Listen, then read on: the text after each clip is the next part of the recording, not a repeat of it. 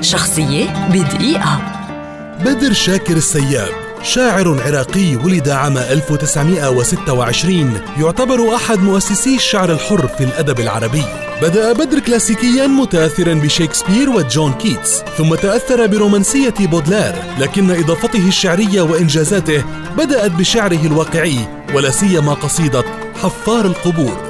يمثل شعره أهم الاتجاهات الشعرية التي عرفها عصره بالإضافة إلى ترجمته لمختارات من الشعر العالمي إلى العربية حيث ترجم أعمالا للوركا طاغور تي إس إليوت ونيرودا من أهم دواوينه الشعرية ديوان أزهار ذابلة وحفار القبور رحل بدر شاكر السياب عام 1964 عن عمر ناهز الثمانية والثلاثين سنة وقد رثاه الشاعر الكبير محمد الماغوط. بواحدة من أروع قصائد الرثاء في تاريخ الشعر العربي.